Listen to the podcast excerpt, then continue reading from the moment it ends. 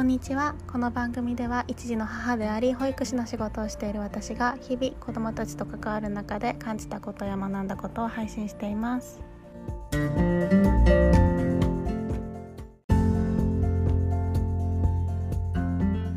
日は2021年の9月10日金曜日です。もう金曜日になってしまいました。なんだか今週はあっという間だったなっていう感じがするんですけれども今週の今日の金曜日ですね。金曜日は、うんと、とてもいいお天気となっております。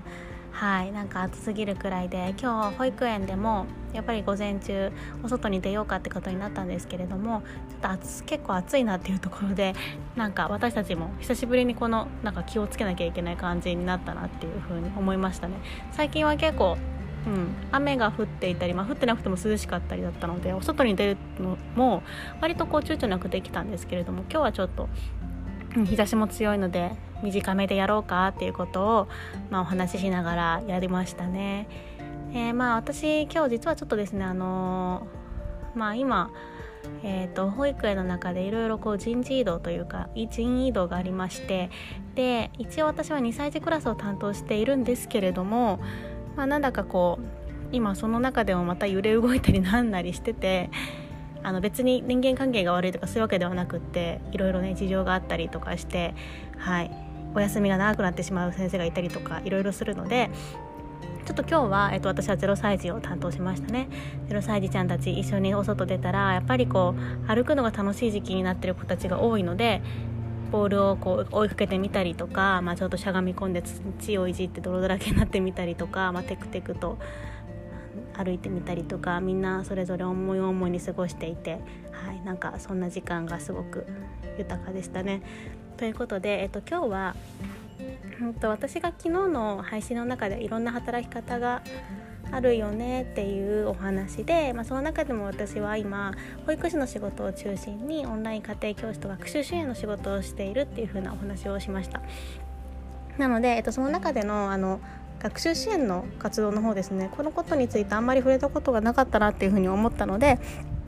この学習支援をしている、はい、こと現在の様子についてお話ししたいなっていうふうに思います。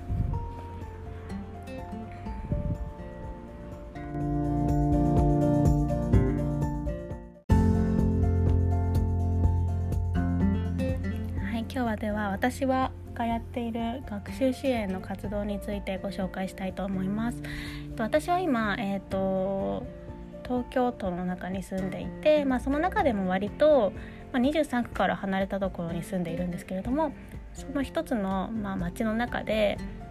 こう、うんと、地域の人が誰でも使える居場所を提供してくださっている方がいてその方とのご縁で、まあ、そこの場所で今小学生に向けた学習支援の場を提供する活動をしています。えーと、週に1回今日なんですよね金曜日にやっていてえっと、3時から午後3時から午後5時までということで一応小学生対象っていう風にしていて、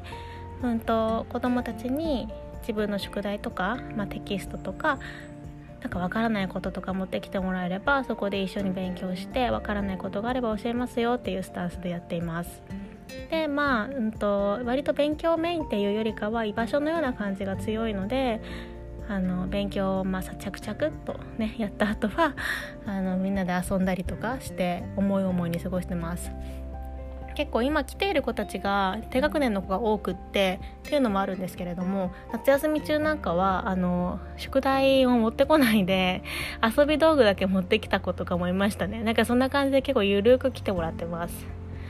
で、えーとまあ、その活動を始めるきっかけになったのが私が結構新卒でうんと最初旅行会社にで働いてたんですけれども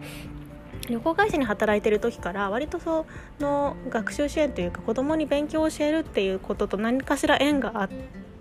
たんですよね。なんかこう副業とまではいかないけれども、まあ、でも今と同じような感じで地域の子どもたちに向けた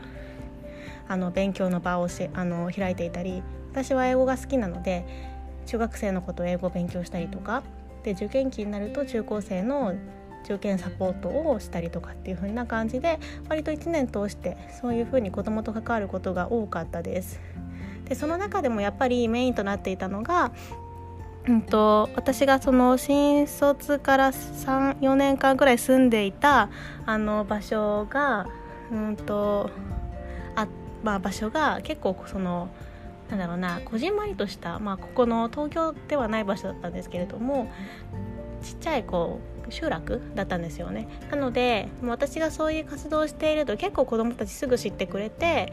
でその地域の中の子どもたちがみんな来るみたいな感じの場所がありました。うん、なのでなんかそこで私も学習支援のしあの活動したりとか子どもたちと地域の人がつながるようなイベントを企画したりとかそんな感じで割と私はその時は地域教育っていうところに興味があったので、はい、地域の人と子どもたちっていうところでどんな学びがあるかなっていうことをやっていました。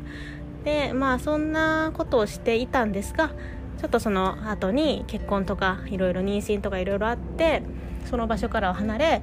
えー、っと今の場所に来たんですけれどもやっぱり今の場所でも以前やっていたような学習支援の時間っていうのを自分の中に作りたいなっていうふうに思い今の場所にたどり着きや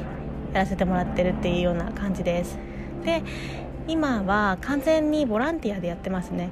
はい、完全ボランティアで、まあ、でも場所もその代わり無料で提供してもらっているというところなので、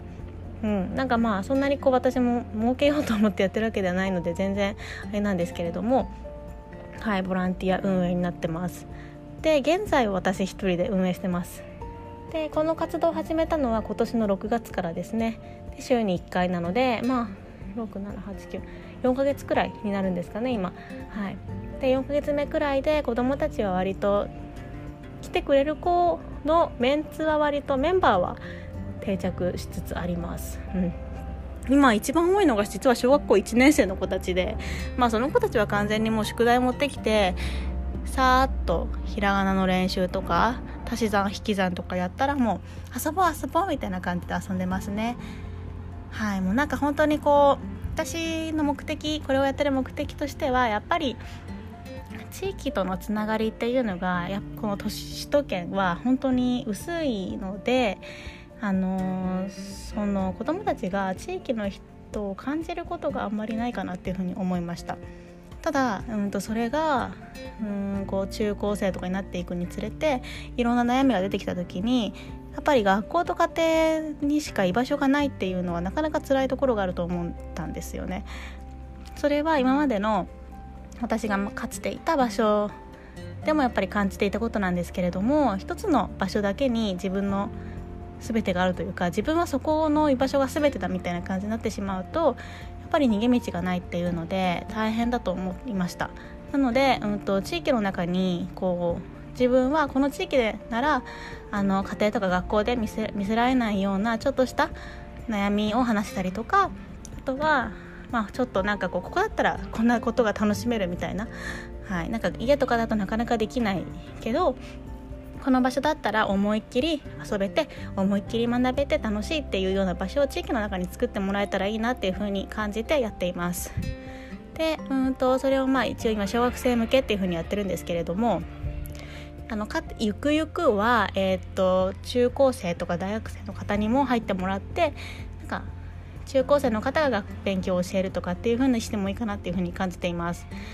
まあ、ただ、うん、やっぱり勉強を教える教えられるっていうなんかこうがっちりとした関係性ではなくってお互いに教えられるお互いにこう学び合うことがあるよねっていうことで、えっと、このあのですね場所を学び屋っていうふうに私は名付けてやってるんですよね。でそれはやっぱりこう年齢とかそういうの関係なくお互いに学び合ってまあ、みんなで楽しくやっていこうみたいな感じになってるので、まあ、そんな思いに共感してくれる例えば中高生の子とかがいたらすごく嬉しいなっていうふうに思うんですけれども、はい、なんかそんな感じでこういろんな場を広げていきたいなって今後は考えています。はいそうですね今は本当に子どもたちが来て勉強してゲームというかなんかボードゲームとかなんか折り紙とか粘土とか塗り絵とかなんかいろんなこと遊んで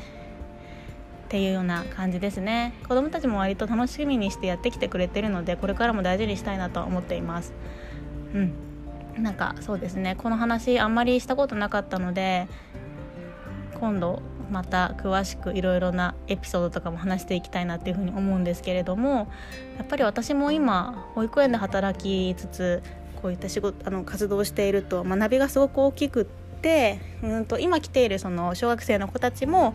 かつては保育園とかでいた子なんですよね。で、まあ、そういう子たちがどういうふうにこう成長していくのかっていう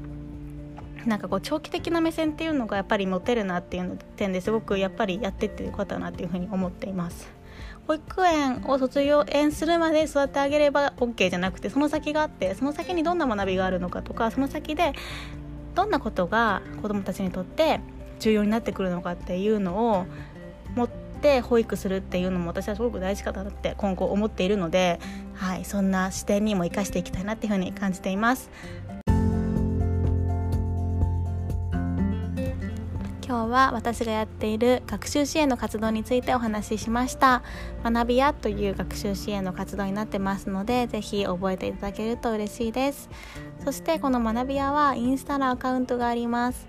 でインスタのアカウントにはもういろいろその場所とかも載ってるので私がな、まあ、どこに住んでるかというか私がその何東京のどこにいるのか何て言うんだろうこうねどこの市とかどこの町にいるのかっていうのがバレてしまうんですけれども、まあ、奇跡的にこの放送を聞いてくださった方で